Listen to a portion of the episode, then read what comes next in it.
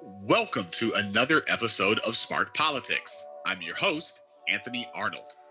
For this episode, we're talking about crime. As you probably know, crime is on everybody's mind once again. Last year saw a significant uptick in violent crime, but it was only the most recent year in a trend that's been going on since 2014. And while this year is only half over, there are already signs that this trend is poised to continue. Last year also featured massive protests about police violence. And while those protests weren't about crime, anything that impacts how police operate will also impact how crime is handled. But when I began trying to figure out where I stood on those issues, I was shocked to find that we don't really have a good answer to the most fundamental questions. How much crime exists? Right now, you may be thinking, we could just look at the crime statistics. That's what I thought, until I realized that those numbers in almost every single case aren't particularly accurate. From crimes that simply never go reported to crimes that are miscategorized or lost in administrative red tape, there's a lot more crime occurring than we believe. And if that's really the case, and I believe it is, then that means we have a lot of work to do before we start trying to address the challenges ahead of us. So, in this episode, I'm going to try and start doing just that by interviewing Detective Leonard Nelson from the IMPD. The goal here is to begin getting a better understanding of crime statistics and how we should be interpreting them. With that, I'd like to welcome my guest. Uh, how are you doing today? Pretty good. Cool. So, uh, I'm going to throw out some stats at you. These are so we're all on the same page. So, what led me here was I saw a report uh, about Honolulu in 2019, and it was showing how the clearance rate for uh, homicide, rape, robbery, and aggravated assault was 25.7%, and the clearance rate for property crime was uh, 5.4%. And I looked at these numbers and I wanted to understand, you know, how bad is this, right? And while I was doing some research, I ended up going to the uh, U.S. Bureau of Justice Statistics and saw that in that same year, only 40.9% of violent crime were reported, and only 32.5% of household property crimes were reported. So I sort of put those two together, right? I said, if you're solving uh, 5.4% of the crime that's reported um, in, in a case like Honolulu, and only like 35% of that crime is actually reported in the first place, uh, that's not a great combination of numbers, right? And so that led me to realize I, as a normal citizen, uh, really don't have an idea of how much crime is out there, right? I hear these numbers thrown at me on news reports. I see them in the newspapers about the drop in violent crime, and now I'm looking, going, well, what if those numbers aren't right? What if, what if the crime numbers we're seeing are are dramatically, uh, dramatically low? That has some rather major implications for things like policing and and how we want to reform policing.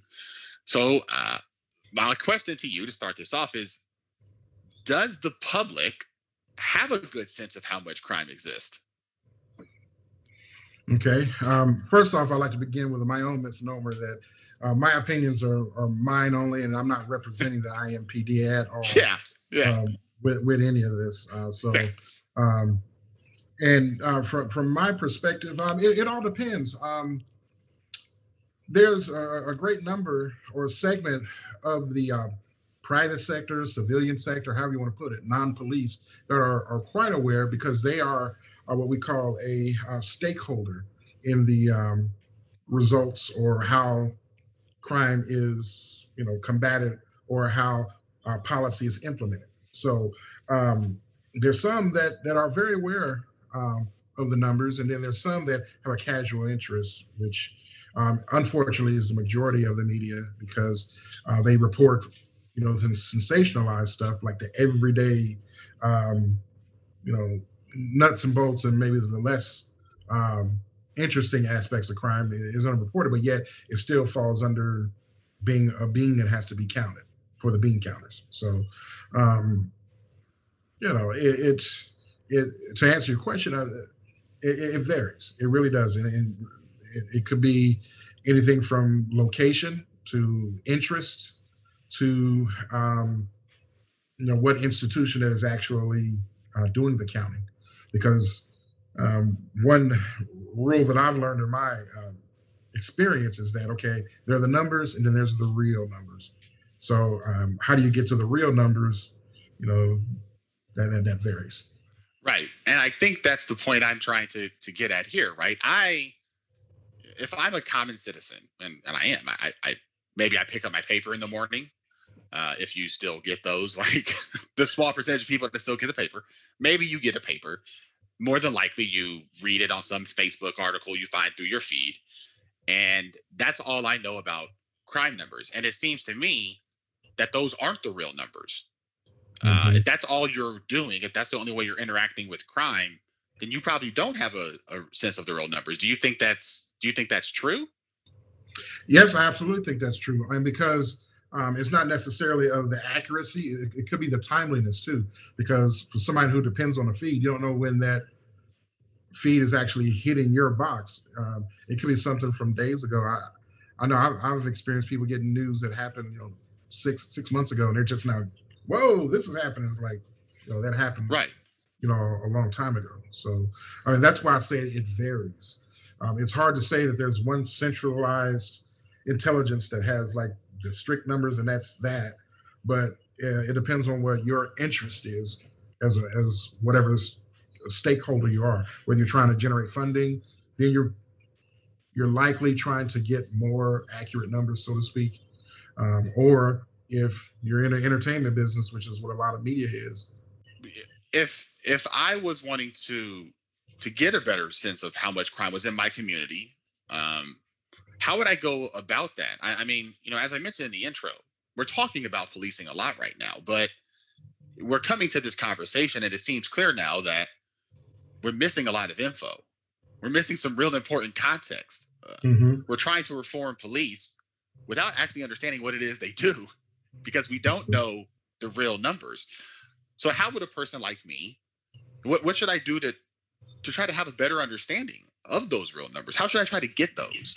Well, I I I, can't give you the the magic key yeah. to, to to open that door. But what I can probably give you several places to start, and uh, one would probably be getting engaged in in, in uh, if you have like a neighborhood association or community um, that meets regularly with police.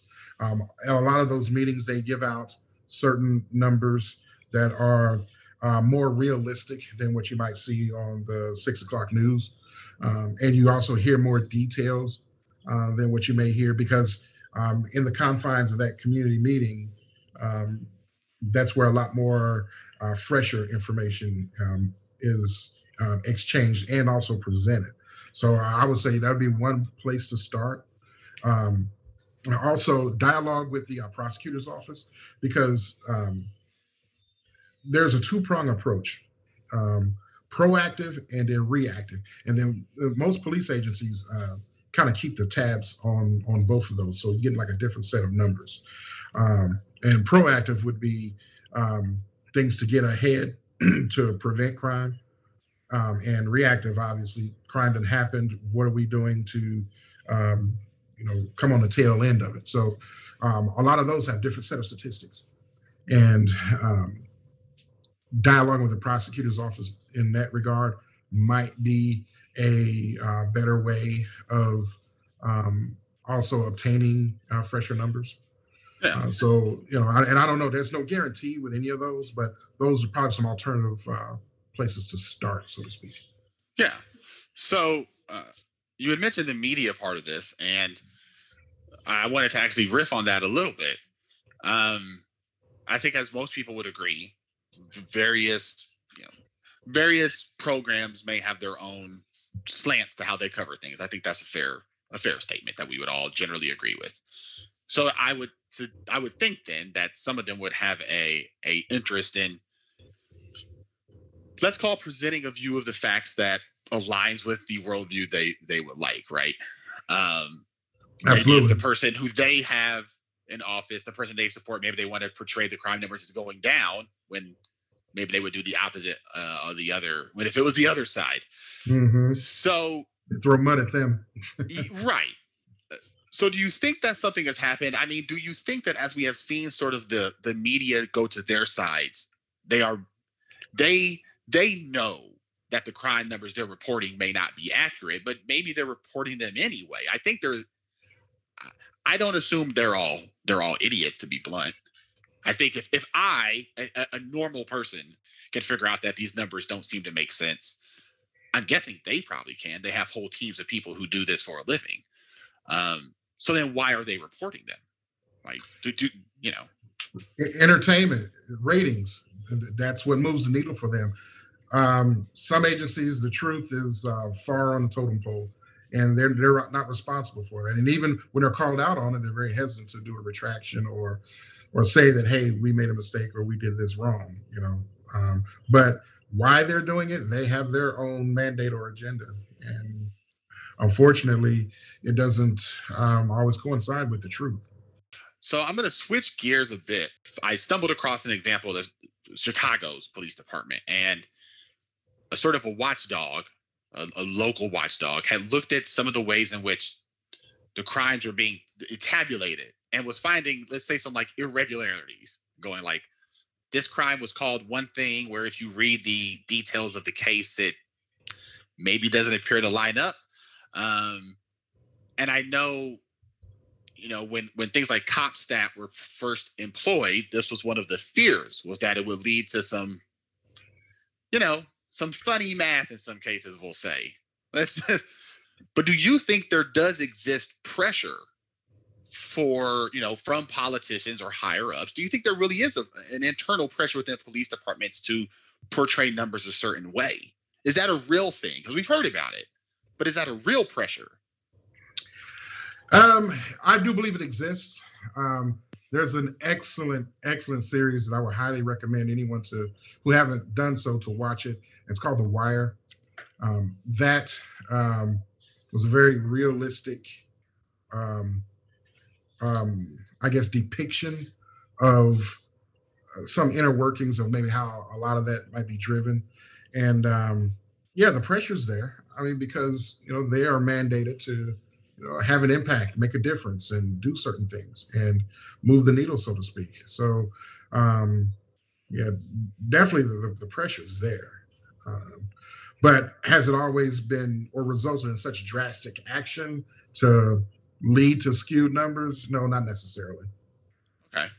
The Wire, that's a funny reference. You know, I, I've seen it myself, and I know uh, the producer of it, David Simon, I think he was actually a beat reporter there in Baltimore. And so mm-hmm. I know one of the things a lot of people said at the time was like, this is more accurate than most media shows you'll see, uh, which is kind of terrifying when you've seen the show to think that that that's real. You go, well, it's definitely an eye opener for, for many and and, yeah. and the beauty of that show did from a lot of perspectives as well, from uh, the schools to the media and the newspaper to the, the cops, the courts. I mean, it had different perspectives, and it was very jarring. Yeah, yeah, I know. I certainly felt that when I saw it, and, I, and like I said, I think a lot of other people felt that that same way. So it's interesting to hear you sort of reference that with the idea that you know, yeah, it's fiction, but it it, it hits the nail on the head far more than than most uh, than most examples of fiction certainly would. Mm-hmm. Um, because yeah, when I, you know, like I said, you know, I don't think that's necessarily leading to a drastic underreporting. What I what I do wonder is when you combine these things, right? You have an internal pressure with the police being applied from, you know, sometimes higher ups or sometimes politicians who are obviously interested in saying, you know, during my last six years in office, crime has fallen and you can thank me and reelect me, right? They have that pressure. The media has their own pressure to to make the numbers look a certain way. And here we are in the middle and we're getting sort of it from both sides, right? Um, and what we're being left with is like a lack, like I said, a lack of understanding. And mm-hmm. to circle back to sort of the, the, the the topic here, we can't talk about police reform if we don't know what it is that that police are doing or what they're supposed to do. I mean, if you tell me, hey, only 40% of violent crime is reported, oh, well, that I, I, I think we should maybe get about addressing that first. So, what we what in your opinion, what would be some great steps to drive that number up, right? To to sort of encourage more reporting to police. Um, how should we address that problem? Um, one way I, I see uh, an opening, um, especially when it comes to violent crimes, is um, every year um, the IC codes are either added or changed. Um, and what I mean by IC codes, those are codes um, that we use to, um, I guess, make charges of, of crime. Uh, certain levels of crime, whether it's misdemeanor or felony, certain types of levels of felonies. Um, if there can be like better distinction, and, and, over the past five, six years, there has been some um, movement in that regard, some just changing of the laws to um, make it clear, because some people may not know um, exactly what is a violent crime or what's not. Or, I mean, making clear the definitions, and then um, making sure that the right hand know what the left hand's doing, and it can be just as simple as that. And um, if there are any other multiple hands, uh, feet or toes that he needs to be involved, just make sure that it's all on the same accord. Um, because you know the prosecutor could be the prosecutor's office in whatever uh, jurisdiction uh, could be on one side, and the police department is on another, and um, another police department that operates in that jurisdiction may have a different policy that addresses the same thing, totally different. Uh, so the, I think becoming more universal, which is you know kind of scary for some, but um, that's probably one way of getting it all cleared up, yeah. so to speak. So everybody's all on the same page. I mean, I, I know like in in our county alone, there's like 11 almost different jurisdictions. And you know, not all well, we play well. I think in Chicago, there's probably even more than that. Uh, so, uh, and then if you count like the federal um, laws and mandates, you know, they have also a, a different agenda and, and, also a different path of even addressing it in the court system. So, um, but eh, I think in, in, order for it to uh, be all clear and, and concise for some people to digest, it would have to all be universal, so to speak. And that's where where the problem lies. Yeah. Yeah. I mean, anytime you mention universal, I think uh yeah, that's a problem. Mm-hmm. I mean, you mm-hmm. have a bunch of cities, a bunch of jurisdictions, a bunch of states uh, fighting for their own little slice of the pie, and no one I think is in a hurry to probably give up their pet and, thing yeah, and, and you carry that to like other aspects. Say like there's different um, news media uh, that are all catering to their particular audience, so they're going to report it a certain way uh, from their perspective. So um, I don't know if, if if it's if it's ever possible that we can all be all on the same page where the truth is the truth.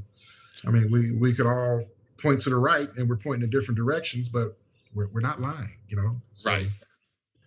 No, yeah, for sure. I mean, when I you know, I stumbled across an article actually from like 1977 that was talking about sort of the dark, you know, side of underreported crime. And I, I shook my head. I said, "You mean we've we've been dealing with this problem for 45 years at least now, and we don't really seem to have a, a better idea here in 2021 than we did in the 1970s." And you would well, like it's also going to get worse with the rise in technology too, because I mean, uh, a story can hit in an instant and be around the world and right.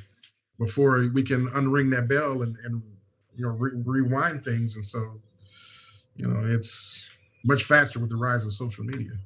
Yeah for sure and, and and like i said you know a lot of this is very scary. Um you know i i'm a married guy kids raising a family here in indy. Um and i want my city to be safe and secure i want my kids to be safe and secure i want my police departments to be doing the best job they can. And I want us to all, you know, I want the best thing for all of us involved. And mm-hmm. I'm just staring at it be a question mark when I look at this stuff now.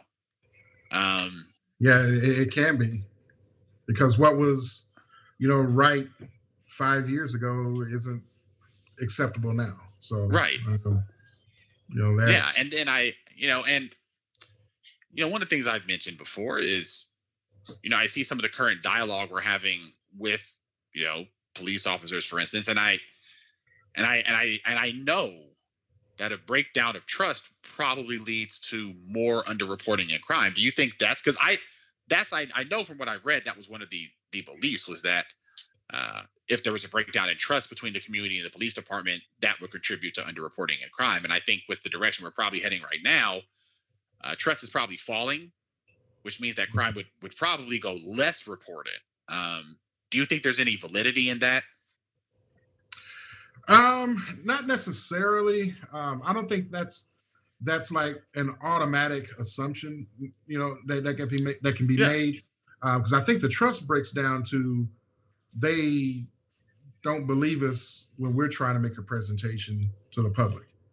And, oh no, uh, something else must have happened. We don't believe your version, you know. And it's kind of like, well, we were there. We had front row seats to this. Uh, you know, this is our version as to what happened.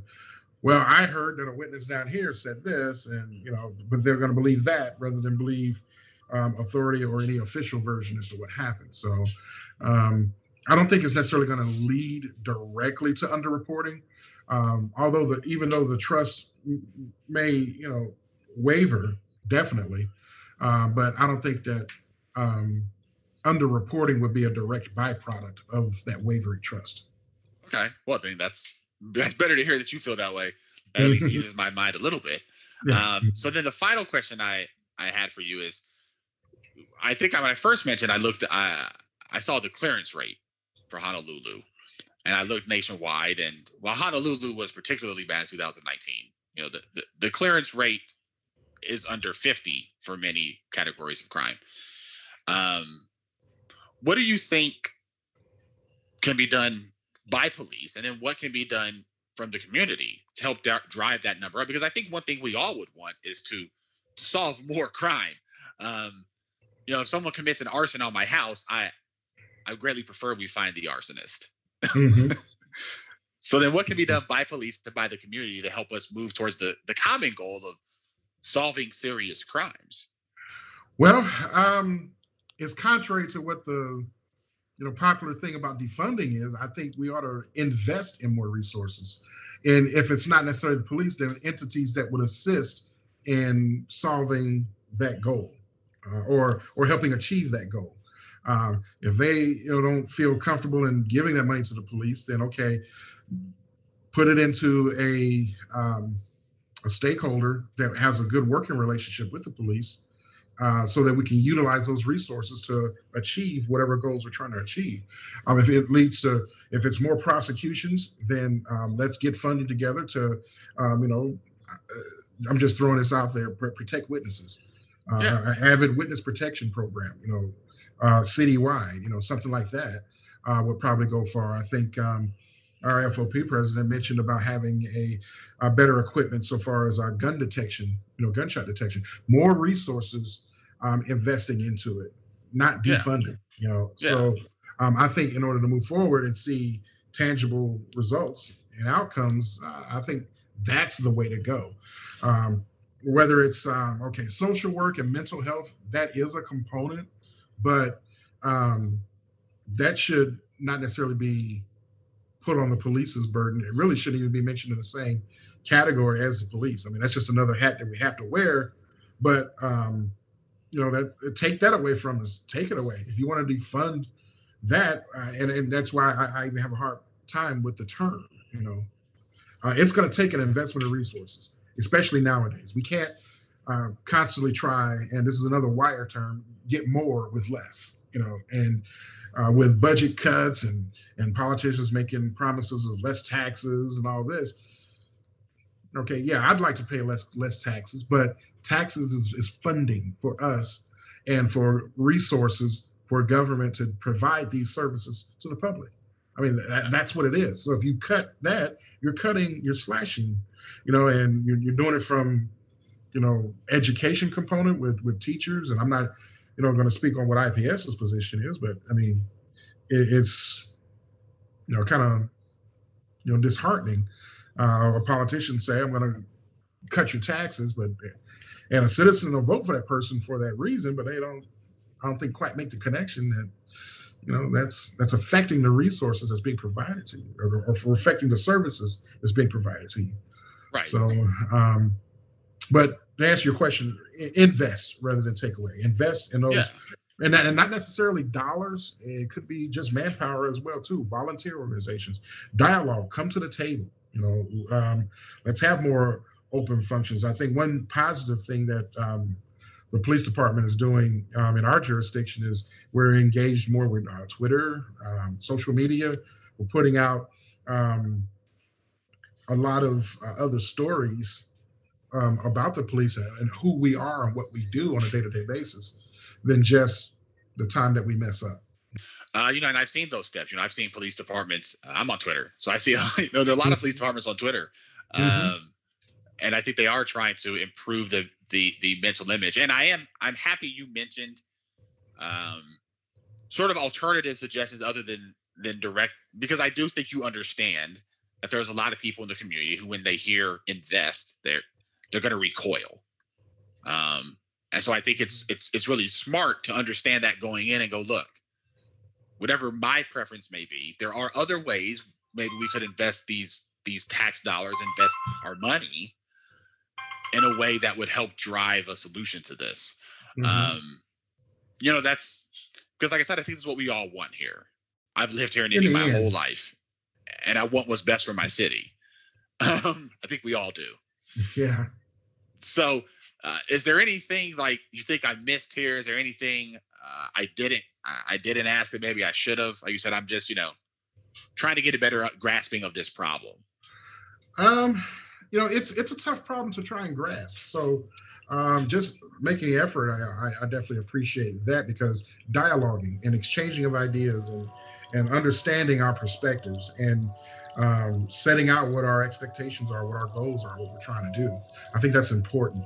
Um, you know, it, uh, I think I made a reference earlier about you know playing the hand that we're dealt, and um, there are a lot of officers that are, are kind of living like that. You know, hey, you know, we we didn't ask to to be put in this particular situation, but here we are. You know, so now we have to move on and, and proceed as as we do. So, um, you know, but uh, so far as as that, I, I definitely am for dialoguing and, and the approach of ideas because a lot of people really, I don't think, have a clear understanding as to what it is we do and what it's like. And um, any opportunity to try and bridge that gap, I'm all for. Yeah. Well, cool. Uh, I want to thank you again for taking the time out of your day to mm-hmm. join me uh, and let me, you know, pepper you with some questions. So thanks a lot for joining me here. Sure. That was my interview with Detective Nelson. I hope you found it as helpful and illuminating as I did. These are difficult questions that we're trying to answer, and we all need to try and get the answers we need, especially if we want our public policy to do the best job of helping us. Hopefully, this has been a benefit to you, and hopefully, I'm able to continue this conversation down the road. Thanks for listening.